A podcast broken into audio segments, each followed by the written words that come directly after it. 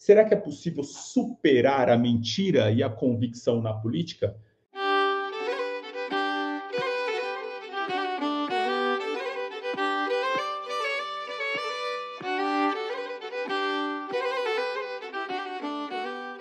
E aí, se eu estou pensando em superar, porque provavelmente já estou aqui na minha afirmação de que é, se tratam aí de chagas ou de problemas, no mínimo. A mentira, com certeza, a convicção, eu vou tentar demonstrar aqui também. Então, quando eu tratar do tema superação na nossa aqui, estou chamando de conversa essa conferência, para que vocês fiquem mais à vontade, eu também. Quando eu tratar de superação, eu estou tentando aqui tratar de um sentido muito próprio do filósofo alemão Friedrich Nietzsche, do século XIX, nasceu lá em 1844 e faleceu em 1900. E ele, diante de várias passagens, eu peguei uma específica do livro Humano Demasiado Humano, que ele diz o seguinte: aquele que vive de combater um inimigo tem interesse em que ele continue vivo. Embora a passagem de Nietzsche esteja relacionada com um contexto, é, eventualmente aqui, é, humano, de um inimigo em carne e osso, eu estou pensando aqui o inimigo no caso do conceito. Por exemplo, deve-se combater a mentira e a convicção? E combater a mentira e a convicção se a gente empreender esse combate, seria uma forma de preservar a mentira e a convicção vivas? Então, seria possível superar a mentira e a convicção sem combatê-las? Ou que combate seria possível que não fizesse com que a mentira e a convicção, no sentido negativo, claro, tem a convicção no sentido propositivo, aqui eu estou me é, referindo ao sentido negativo, que eu vou falar na sequência, seria possível algum combate nesse sentido de fazer com que é, nós não tivéssemos a continuidade da mentira e da convicção, no sentido pejorativo, que eu vou depois falar? O combate seria, portanto, uma forma de preservar a própria mentira e a convicção? Daí eu sugiro que a superação aqui ela apareça no sentido de um exercício da indiferença e vou explicar o que eu estou pensando por indiferença também. E aí a pergunta é: sugiro a superação, isto é, exercitar a indiferença em relação à mentira e à convicção. Eu mesmo pergunto: seria possível? A gente conseguiria exercitar a indiferença em relação à mentira e à convicção? Explicar o que é indiferença, né? Indiferença aqui tem um sentido muito próprio. Me acompanhem. Ficar indiferente não significa necessariamente não se importar. Normalmente a gente pensa em indiferença como uma espécie de um certo distanciamento. Aqui o sentido é outro. Quando penso em indiferença, considero justamente a condição de digestão de algo. Digestão aqui tem sentido simbólico, evidentemente, de elaboração. Aqui estou pensando em elaboração no sentido até psicanalítico, de tratamento que permite suspender o juízo como forma de su superar o que está em questão. Então, aqui não é indiferença nos termos de ignorar na perspectiva de não se importar. Muito ao contrário.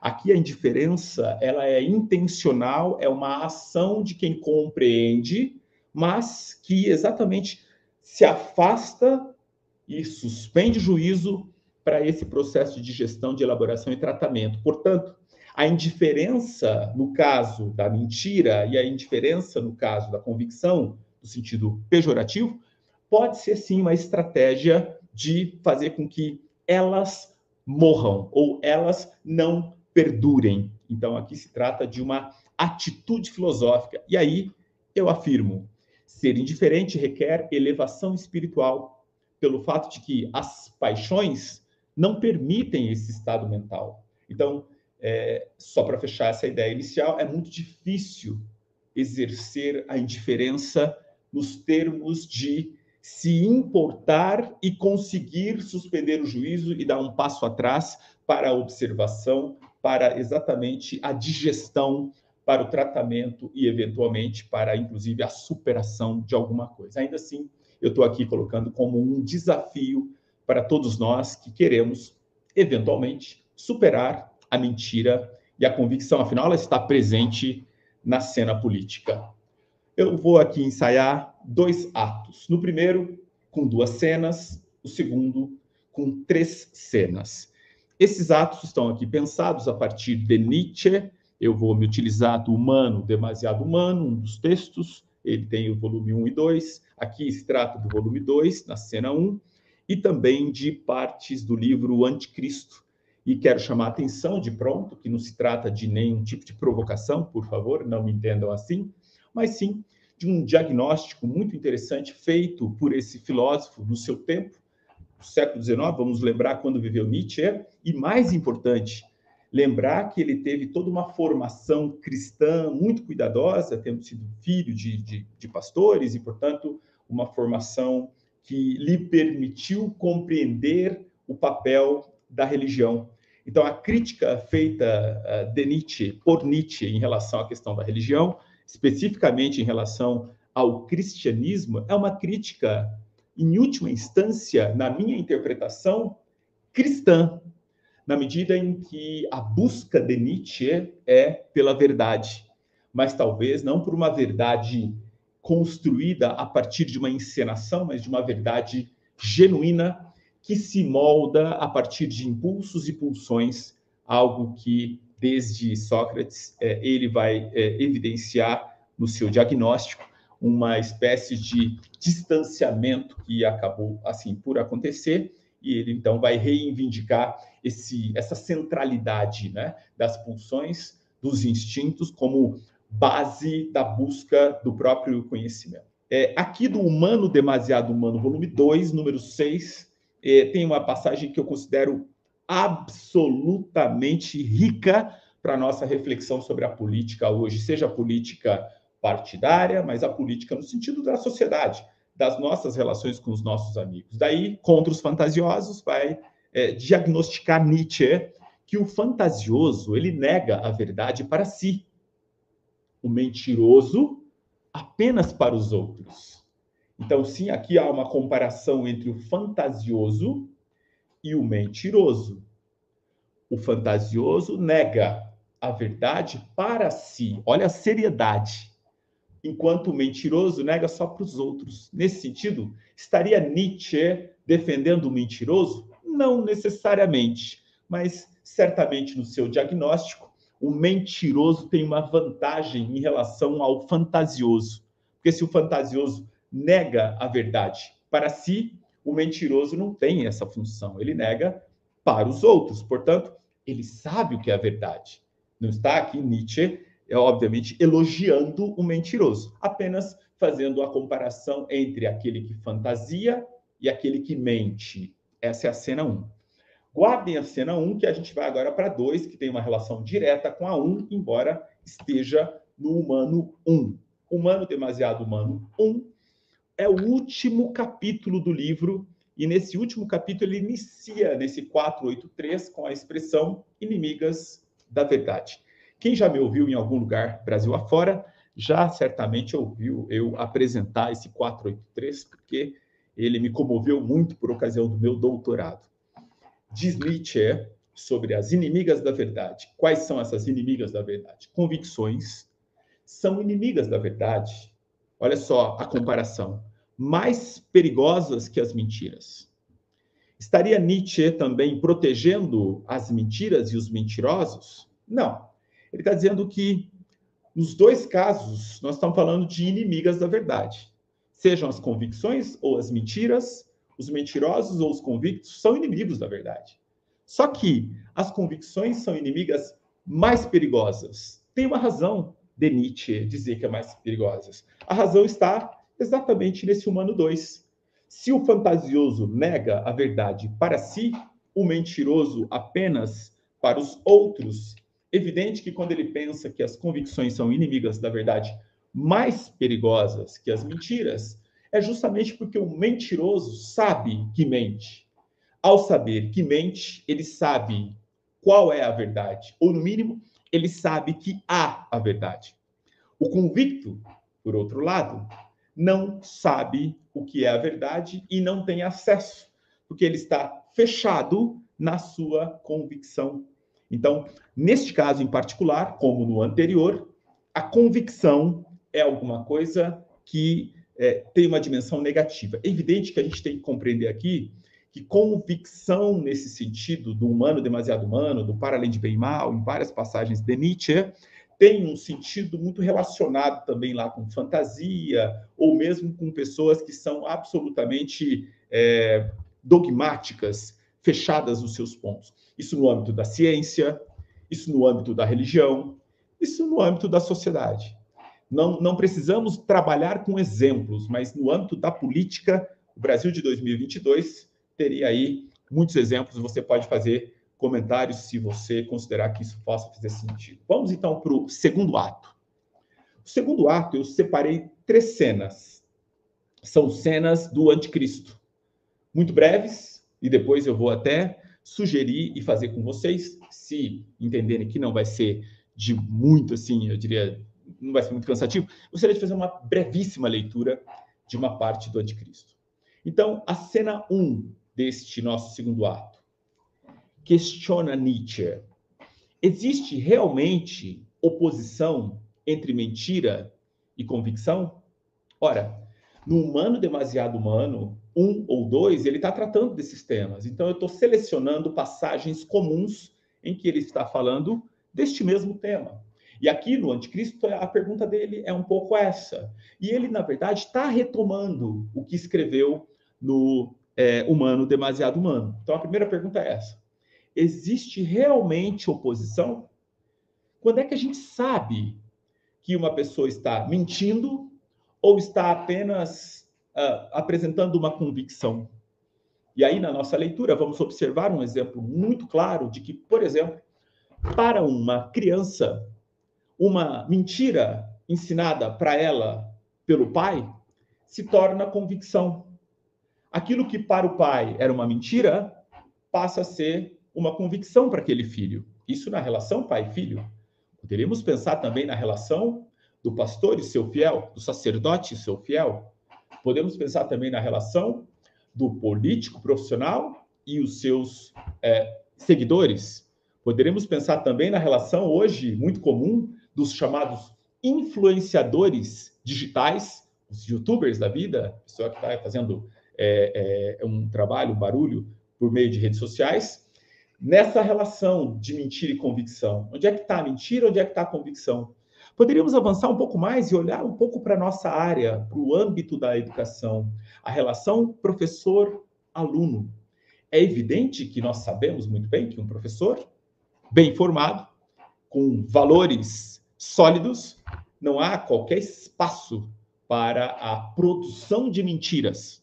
No máximo, da desconstrução de mentiras. Isso é bem comum no trabalho é, do professor. Mas, colocando como uma reflexão, existiria a possibilidade de uma espécie de construção de uma mentira por parte de um sacerdote, de um professor, eventualmente de um político, de um influenciador digital? E aí essa pergunta.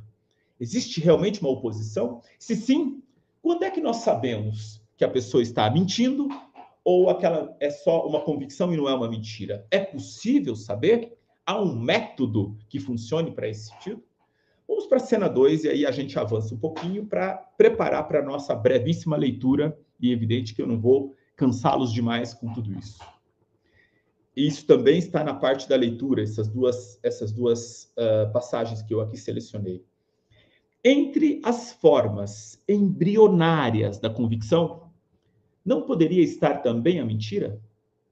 São questionamentos aqui que o Nietzsche faz em torno dessa perspectiva da convicção e mentira, e se a gente pensa em superar, é preciso colocar as coisas no seu devido lugar.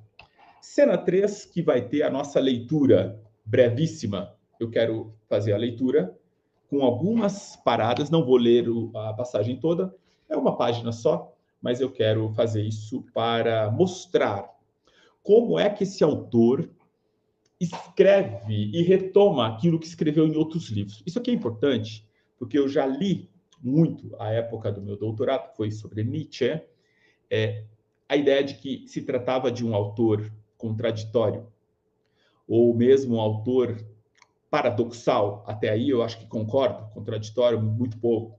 Alguns, como a, a, o Arthur Danto, no seu livro é, sobre arte, vai dizer que Nietzsche era no máximo, no máximo um artista.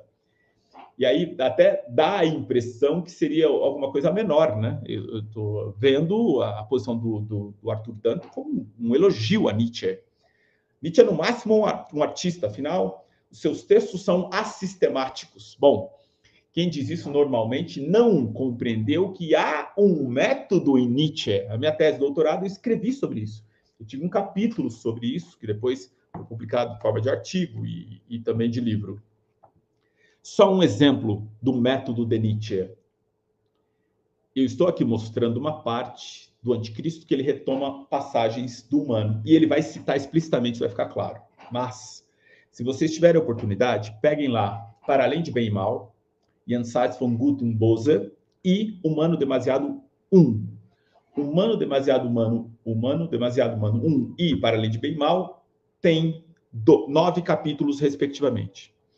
E os capítulos estão relacionados. O capítulo 1 do primeiro se relaciona com 1 do segundo até o último. Observem isso. E se isso não é um método, não é uma forma de organização, aí talvez a gente tenha que pensar o que é método. É óbvio que não é um método cartesiano, é óbvio que não é um método exatamente sistemático, até porque Nietzsche é um crítico dos grandes sistematizadores, sobretudo Hegel e Kant. Como um crítico dos sistematizadores, ele não vai repetir aquilo que está criticando. Mas dizer que não há método no pensamento de Nietzsche, eu recomendaria a leitura desses dois livros para, por exemplo, dar esse exemplo. Vamos juntos agora no 55. Um passo adiante na psicologia da convicção da fé. Há algum tempo, propus considerar ser as convicções não seriam inimigos mais perigosos da verdade do que das mentiras. E aí ele está aqui entre parênteses, humano demasiado humano, 483, que a gente acabou de ver. Agora, faço essa pergunta decisiva. A pergunta dele é a que eu já coloquei para vocês. Existe realmente oposição entre mentira e convicção?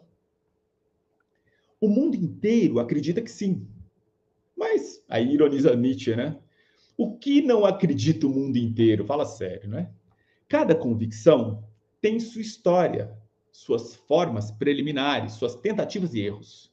Ela torna-se convicção atenção aqui comigo, ela torna-se convicção após não ser uma por muito tempo, após mal ser uma por mais tempo ainda. Ele pergunta: como? E aí avança. Entre essas formas embrionárias da convicção, não poderia estar a mentira? Que é exatamente a pergunta que eu destaquei para vocês. Às vezes, basta uma mudança de pessoa. No filho, torna-se convicção o que no pai ainda era mentira. Trabalhei esse exemplo, né? Estou só retomando. Chamo de mentira, atentos aqui à definição de Nietzsche. O que é mentira para Nietzsche? Chamo de mentira não querer ver algo que se vê, não querer vê-lo tal como se vê. Se a mentira ocorre na presença de testemunhas ou não, isso não importa, é irrelevante. A mentira mais habitual é aquela com que se mente a si mesmo. Percebe como ele está retomando passagens do humano, demasiado humano? Chamo de mentira não querer ver algo que se vê. Então, não querer, é uma decisão, uma deliberação. Eu não quero ver o que estou vendo. E aí eu faço retomada do poema do Pratt. Se o analfabeto político diz que odeia política, em última instância ele sabe que é a política a responsável por todas as definições sociais. Ele não quer ver o que está vendo. Ele não quer dialogar com você que dialoga sobre esse tema, porque isso o perturba, mas ele sabe, em última instância, que a sua decisão é deliberada. Por isso, a mentira tem esse componente individual de escolha. Chamo de mentira não querer ver o que se vê, não querer vê-lo tal como se vê, Se a mentira ocorre na presença de testemunhas ou não, isso não importa. Então, a dimensão da mentira é individual para Nietzsche.